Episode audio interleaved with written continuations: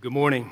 I want to invite you to turn in your Bibles with me to Psalm 10. I don't know about if you heard about this this summer, but the Sioux Falls City Council recently gave the Sioux Falls Police Department $50,000 to spend on a campaign to remind you to lock your car. Anybody hear about that? And that's because the number of stolen vehicles in Sioux Falls is skyrocketing. Maybe you've been hearing about that trend. Last year, in 2022, police investigated 1,361 reports of stolen vehicles in Sioux Falls. That averages out to three stolen cars per day right here. That, that's up, if that seems like a high number to you, it is. That's up 80% since 2019. At the end of June this summer, there was a week there, end of June into July, where 26 vehicles were stolen in one week. Most of those were unlocked. And so the police department is spending $50,000 to ask you, please lock your vehicles. When I moved to Sioux Falls from New Jersey, we lived right across the river from New York City. Prior to that, had lived in inner city Chicago. I could not believe that people here left their cars running in the parking lot while they went into the grocery store and expected their car to be there when they came back out. Could not believe that people just rode their bikes and then parked them with no bike lock. Or people who told us they never bothered locking their front door. We had multiple locks at different levels of our front door in Chicago so that if somebody broke the window at the top, they couldn't reach the lock at the bottom of the door. That's what I was used to. Today, Sioux Falls is a different place, though. And sadly, it's not just stolen vehicles. Violent crime in Sioux Falls has increased nearly 50% over the last 10 years. And that's just local crime. I'm sure you don't need me to catalog for you examples of national crime and corruption my guess is those trends concern you. They concern me. Do you ever feel powerless when you hear these kinds of numbers, these reports, these trends of rising crime and rampant corruption? As a Christian, you have recourse. You have access to the greatest possible source of help, and Psalm 10 teaches us how to pray when we're surrounded by evil. So I want to invite you, if you're physically able to stand with me as we read God's word, we stand out of reverence for God and his holy and authoritative word. This is Psalm 10. Why, O Lord, do you stand far away? Why do you hide yourself in times of trouble? In arrogance, the wicked hotly pursue the poor let them be caught in the schemes that they have devised. For the wicked boasts of the desires of his soul, and the one greedy for gain curses and renounces the Lord. In the pride of his face, the wicked does not seek him. All his thoughts are, There is no God. His ways prosper at all times. Your judgments are on high, out of his sight, as for all his foes, he puffs at them. He says in his heart, I shall not be moved. Throughout all generations, I shall not meet adversity. His mouth is filled with cursing and deceit and oppression. Under his tongue are mischief and iniquity. He sits in ambush in the villages, in hiding places, he murders the innocent. His eyes stealthily watch for the helpless. He lurks in ambush like a lion in his thicket. He lurks that he may seize the poor. He seizes the poor when he draws him into his net. The helpless are crushed, sink down, and fall by his might.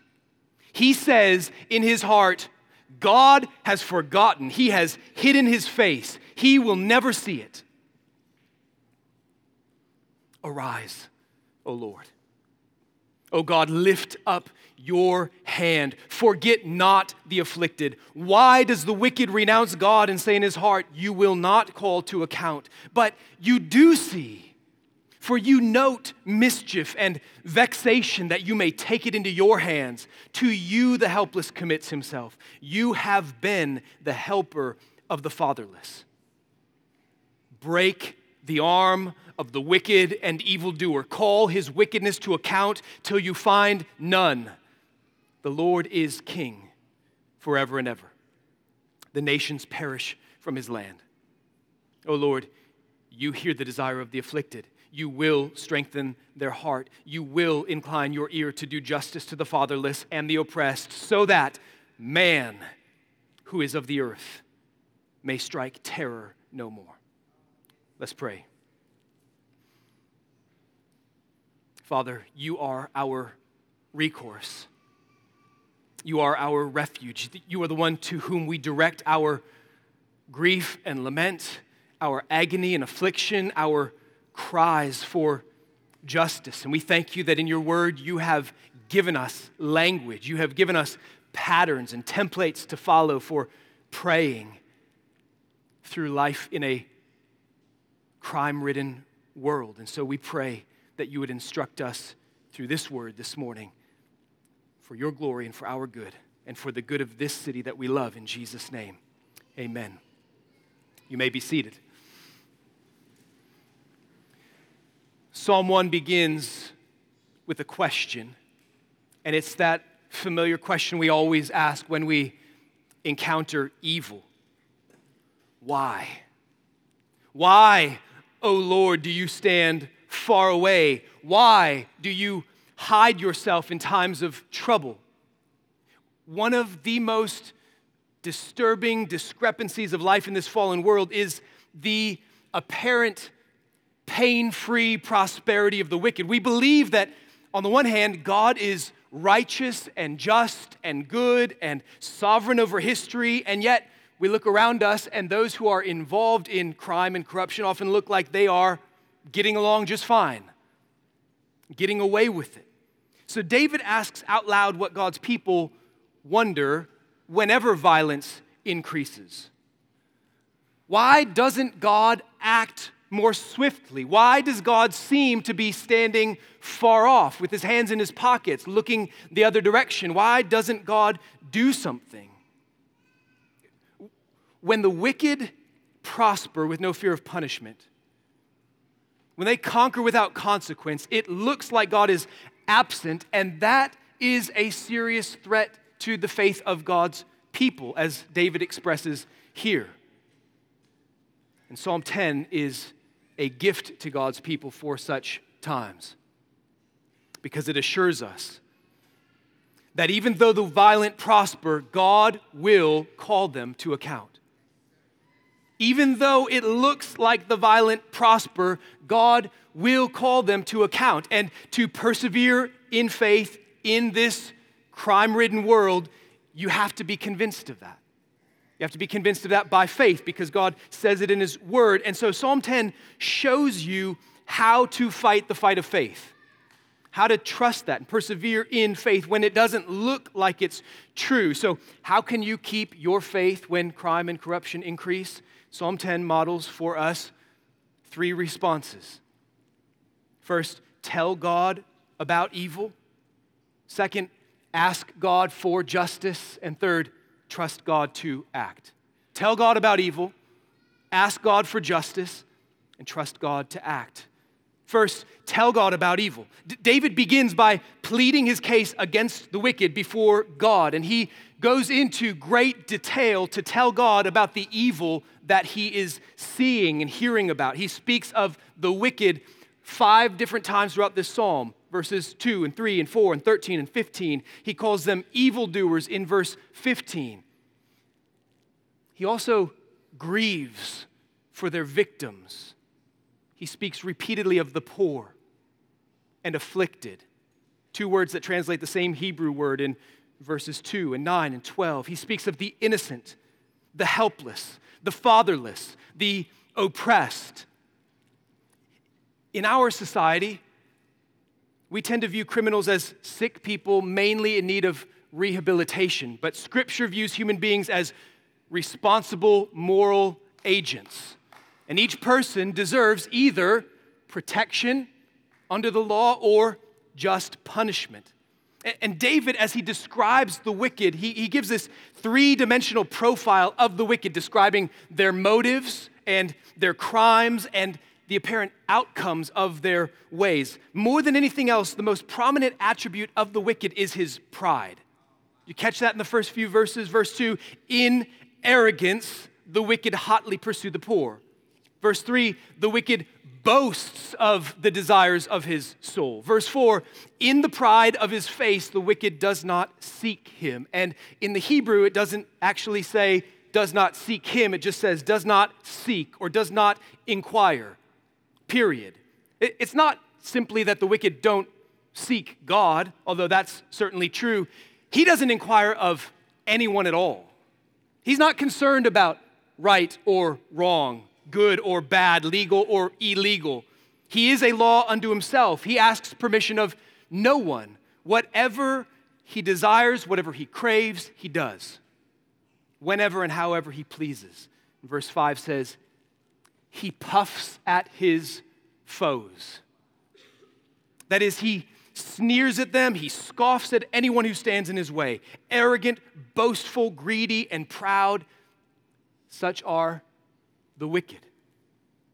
And if pride is the driving motive of the wicked, violent crime is the visible fruit here that David is concerned about in verses 7 through 11. Beginning with the way they use their tongue as a weapon.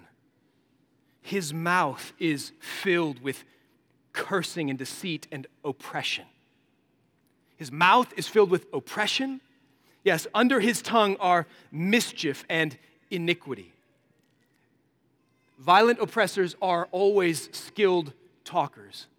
They know how to use words to cheat, to manipulate, to exploit, to groom their victims. In verse 8, David laments how the wicked ambush and murder the innocent in secret. That is, they know how to get away with murder. Verse 8, his eyes stealthily watch for the helpless. That, that word stealthily watch is describing something you're doing with your eyes. If you want to know what it's like, pretend you're throwing a dart and you're aiming the dart. What, what do your eyes do? You close one, do you half shut the other one to see a little more clearly? That's what he does with his eyes. He is taking aim at the helpless. He sets his sights on them. He lurks and stalks. David compares it to a lion stalking his prey and seizing his victims. These people overpower victims by sheer force. Verse 10 the helpless are crushed, sink down, and fall by his might. These are scary people because they have power to do what they want. And David is here lamenting to God violent crimes, forcible felonies, we would call them, crimes of murder and robbery and assault. And the worst part of it all is that it works. Uh, wouldn't you agree? The worst kind of crime is unsolved crime. I mean, crime is grievous, it's heinous, it's appalling. But if you hear of crime that has not yet been solved and you know that the perpetrator is still on the loose, that is especially horrifying when the wicked get away with it, innocent people live in fear, and the wicked are emboldened in their actions. And this is what David laments in verses 5 and 6. His ways prosper at all times. He says in his heart, I shall not be moved. Throughout all generations, I shall not meet adversity. They say crime doesn't pay, but human trafficking is a $150 billion global industry. Global drug trafficking is worth $650 billion. 150 billion in the US alone. Identity theft, 50 billion. Retail theft, 100 billion. Porch pirates, 20 billion dollars a year in America. Crime is incredibly lucrative and the wicked prosper. So the wicked are arrogant, they're violent, they're prosperous. But for those who treasure the glory of God, the greatest lament is that the wicked are godless. Verse 4 all his thoughts, the same word translated in another place in this psalm as schemes, all his schemes are there is no God.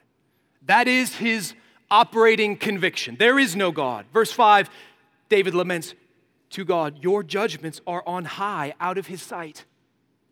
Completely out of his mind, any possibility of God's rules or God's consequences. Verse 11, he says in his heart, God has forgotten. He has hidden his face. He will never see it. Verse 13, David cries, Why?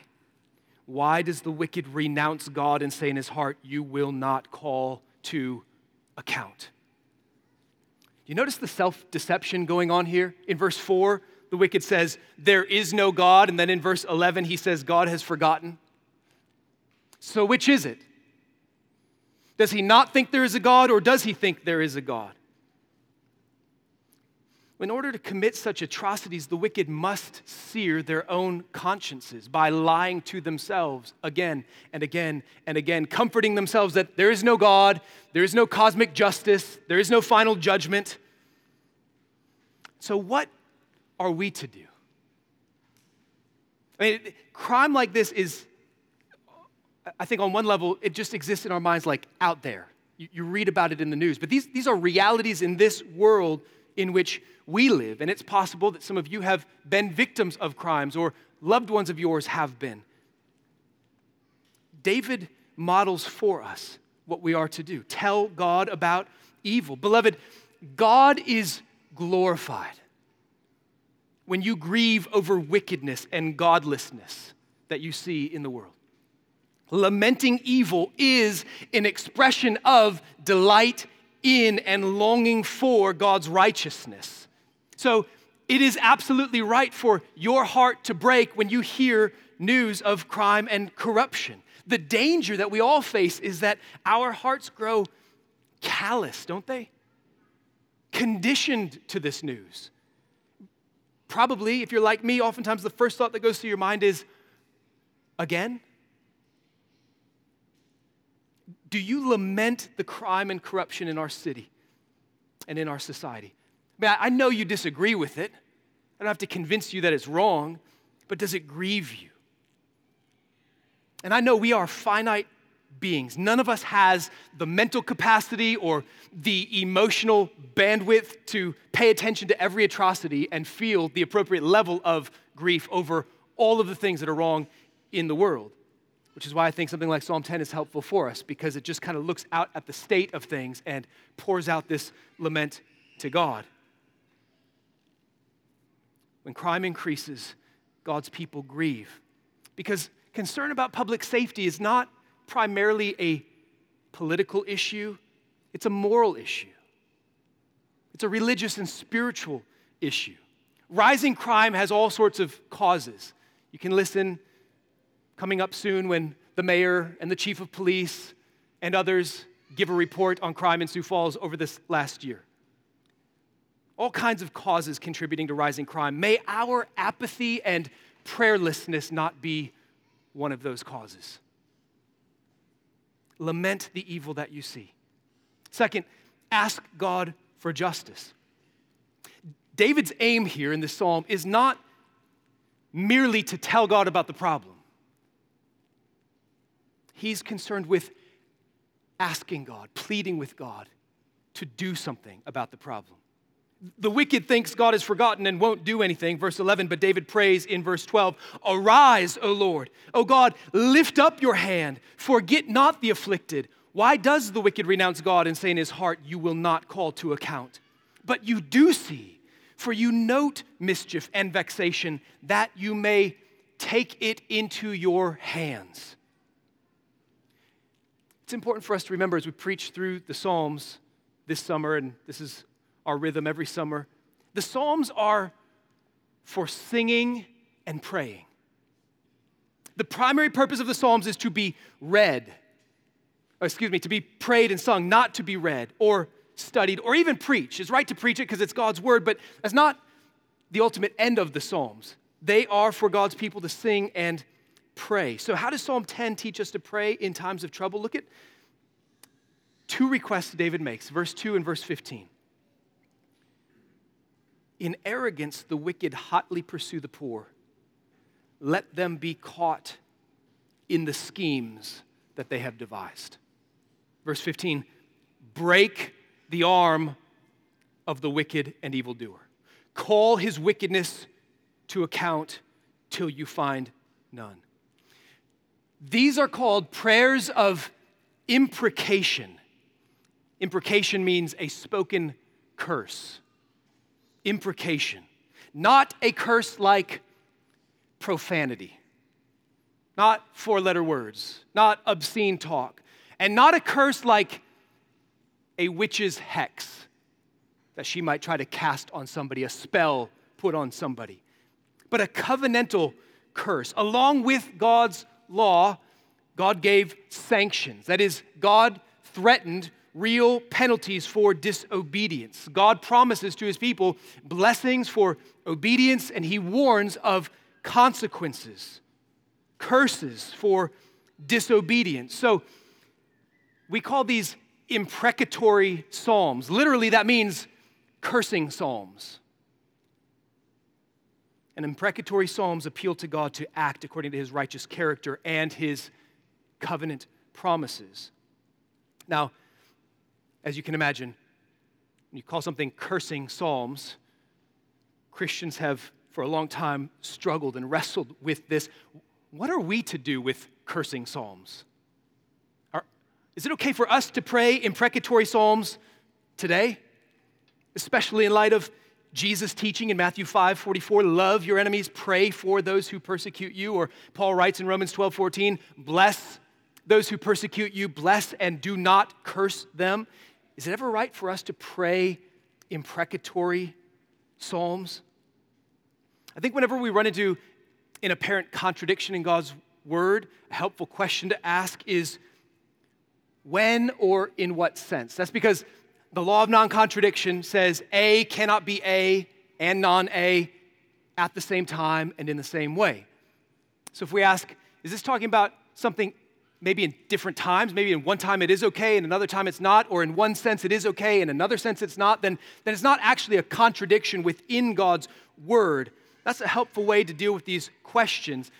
And I think that's what we see in Scripture that there is a time and a way to pray these prayers, and there is a wrong way to do it. Imprecatory psalms are like lethal force. Lethal force may only be used to prevent imminent death or great bodily harm. Extremely rare circumstances, lamentable circumstances, the kind of situations that even law enforcement officers don't want to find themselves in. Extreme response for extreme circumstances.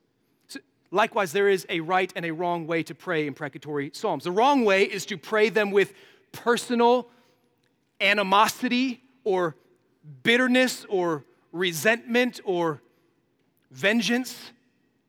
Imprecatory psalms are not prayers for personal revenge. It's not just, I have a grudge, and so I am calling down lightning from heaven against people who crossed me. It's not what's going on here. That would be evil and wicked, just like somebody who conceals a gun and goes out looking for trouble, hoping to find a situation where they can use their gun. Scripture means it when it commands us to forgive. You must really forgive those who wrong you as God has forgiven you. You really must bless those who persecute you. But like deadly force, there is a time, an occasion for its use. The, the right way to pray imprecatory psalms is in those kinds of cases of extreme injustice, violence, and evil, to hand that justice over to God. Under normal circumstances, our prayer is certainly that God would save the wicked, bring them to repentance, open their eyes. But there are times when it's appropriate to prayer imprecations like this one in Psalm 58, 6 and 7. Oh God, break the teeth in their mouths. Tear out the fangs of the young lions, O Lord. Let them vanish like water that runs away. When he aims his arrows, let them be blunted. Because remember, the wicked is not the only character in Psalm 10. There is also another character, the afflicted, the victim who is being oppressed, being abused. So, asking God to break the arm of the wicked and evildoer or to break the teeth in their mouths is a just and godly way for people to pray for the deliverance of the innocent and afflicted. You see, in cases like that, when violent crime is happening, you don't really have an option. You will either be soft toward the wicked and hard on the afflicted, or soft toward the afflicted and hard on the wicked. You get that? Inescapable situation. Either soft toward the wicked and hard on the afflicted, or soft toward the afflicted and hard on the wicked. We, we live in a society where people are primarily concerned with going easy on criminals, and the result is a justice system that is cruel toward victims. But David prays in verse 12, Arise, O Lord. He asks God to judge the wicked. There are two sides of the same coin here. To ask God to remember the afflicted is to ask God to intervene and thwart the wicked. Asking God to do justice to the oppressed in verse 18 means asking God to do whatever's necessary to stop the wicked from doing injustice. Break their arm, take their fangs out, blunt their arrows, thwart their plans, and let them fall into their own schemes. That's what we pray when we pray, Thy kingdom come, Thy will be done, on earth as it is in heaven. We tend to think of how glorious and good that is for the righteous. That means judgment for the wicked. When we pray, like Revelation 22 20, Come, Lord Jesus, we're praying for all of that, both sides of that coin. In Romans 12, right before Paul said, Bless those who persecute you, he wrote in verse 9, Beloved, never avenge yourselves, but leave it to the wrath of God, for it is written, Vengeance is mine.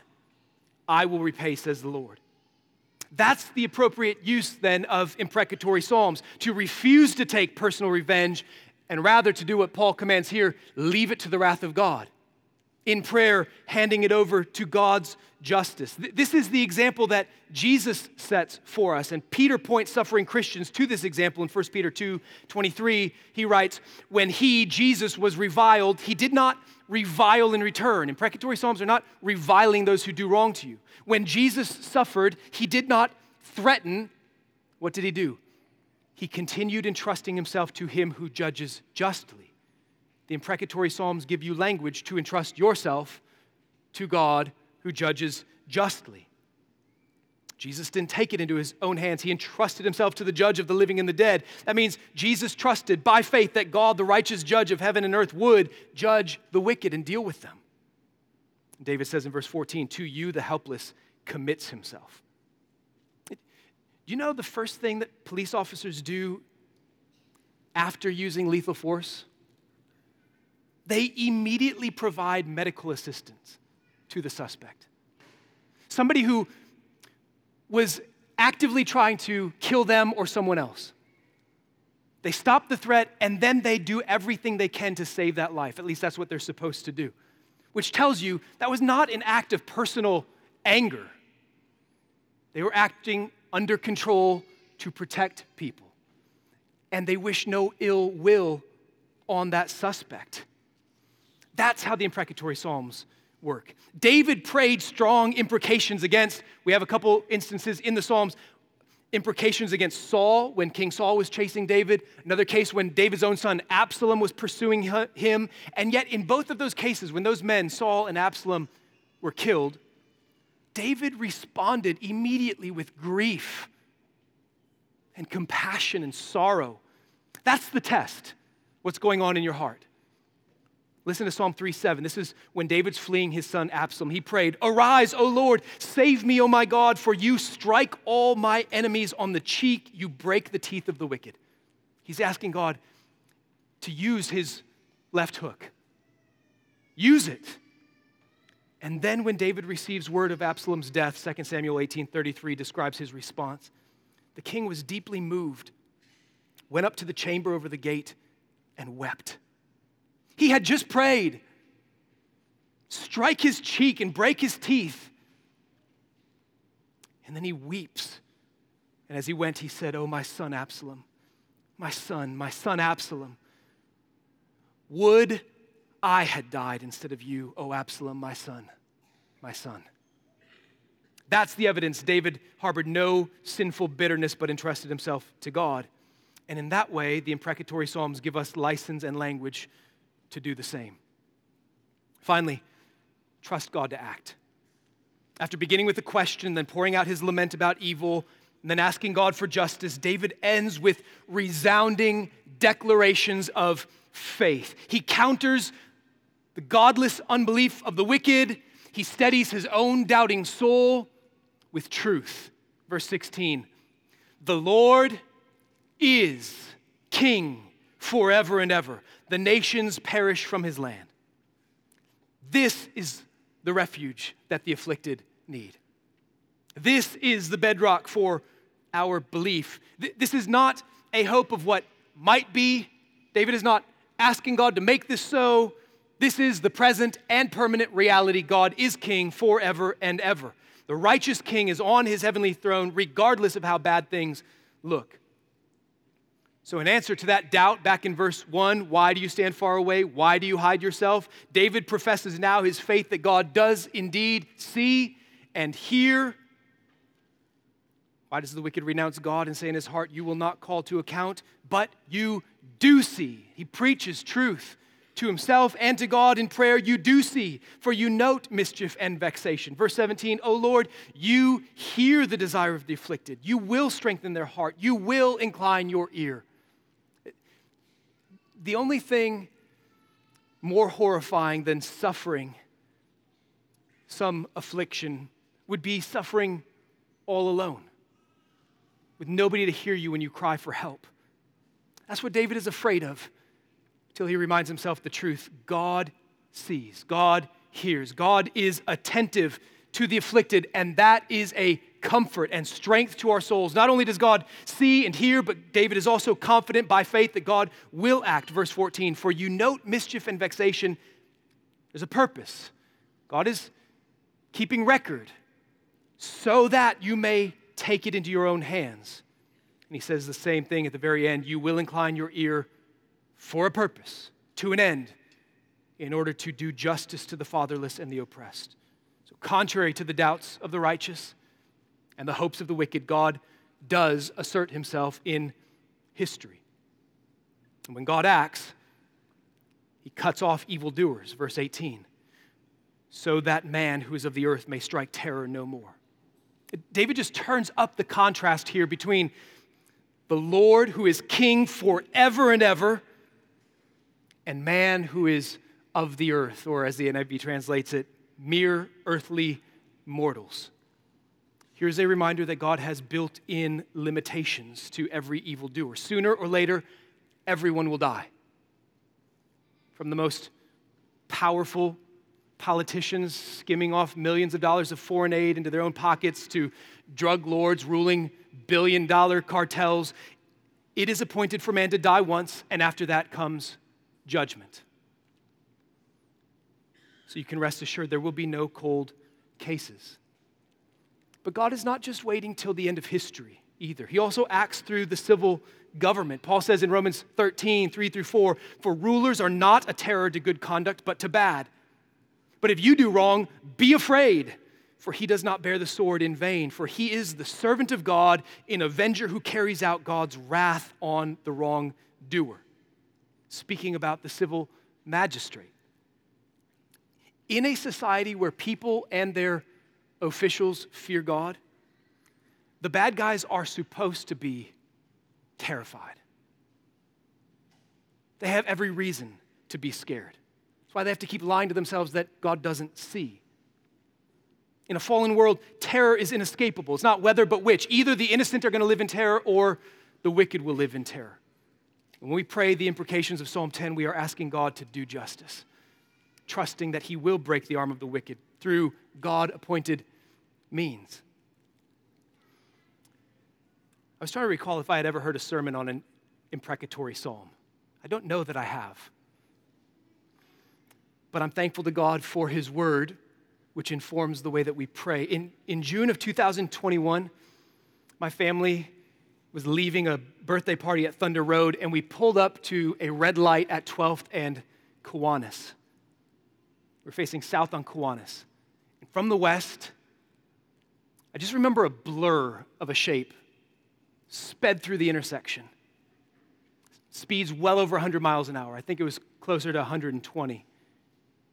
It, it was moving so fast, it, it literally took my breath away. I just gasped and looked at Barbara and said, What was that?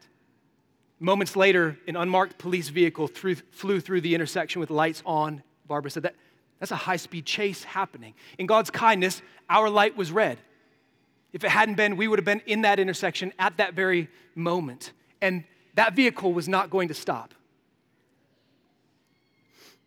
Suspects in that SUV were wanted for a shooting and they were able to ditch the vehicle on the east side of town and duck into an apartment complex and get away from police that night. I remember praying that night Psalm 10 Break the arm of the wicked, call them to account, let them be found, don't let them get away. I knew that police officers in our city were putting their lives in danger to track down violent criminals who were, they had no regard for human life at all. Psalm 10 gave me language I learned later that God answered that prayer in a remarkably specific way. One of the guys who got away that night was later involved in a few more shootings. But a few months later, right after committing another shooting, while he was fleeing from police officers, he shot himself in the hand. I don't rejoice at that, but I do marvel at God's justice. He was finally arrested a week later. We pray, God, let them be caught and called to account for their actions. God does see and He does act, and you can trust Him. And whether or not you see justice here and now, you can set your hope in Jesus. He came the first time to suffer for your sins, to make atonement so that you can be spared the righteous wrath of God. But when He comes again, He is not coming back to suffer, but to end all suffering. Looking to Jesus is the way to keep your faith when crime and corruption rise. Paul comforts suffering Christians by describing the return of Christ with imprecatory language. This is the New Testament, 2 Thessalonians 1 6 through 10. Paul writes, Indeed, God considers it just to repay with affliction those who afflict you, and to grant relief to you who are afflicted, as well as to us when the Lord Jesus is revealed from heaven with his mighty angels in flaming fire, inflicting vengeance on those who do not know God and on those who do not obey the gospel of our Lord Jesus. They will suffer the punishment of eternal destruction away from the presence of the Lord and from the glory of his might when he comes on that day to be glorified in his saints and to be marveled at among all who have believed. Let's pray.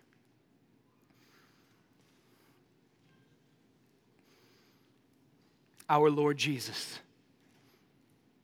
You are glorious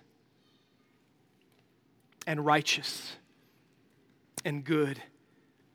We thank you that we have this revelation in your word of what that day will be like so that by faith we can see it. We see it with eyes of faith and we long for that day. You will appear in the glory of your might, and you are coming to be glorified by your saints to be marveled at among all who believe. And so we marvel at you today. And we pray that your righteous ways would prevail. God, we pray today for our mayor, for the chief of police, for law enforcement officers in our city, for lawyers and judges and everyone involved in the justice system. And we pray, oh God, for righteousness to prevail. And for those today who are scheming in their hearts how to do evil, prospering with no fear of God before them, we pray that you would call them to account until you find none. That you might be feared and praised, that your people would dwell in safety to worship you, love you, and walk in your ways. In Jesus' name, amen.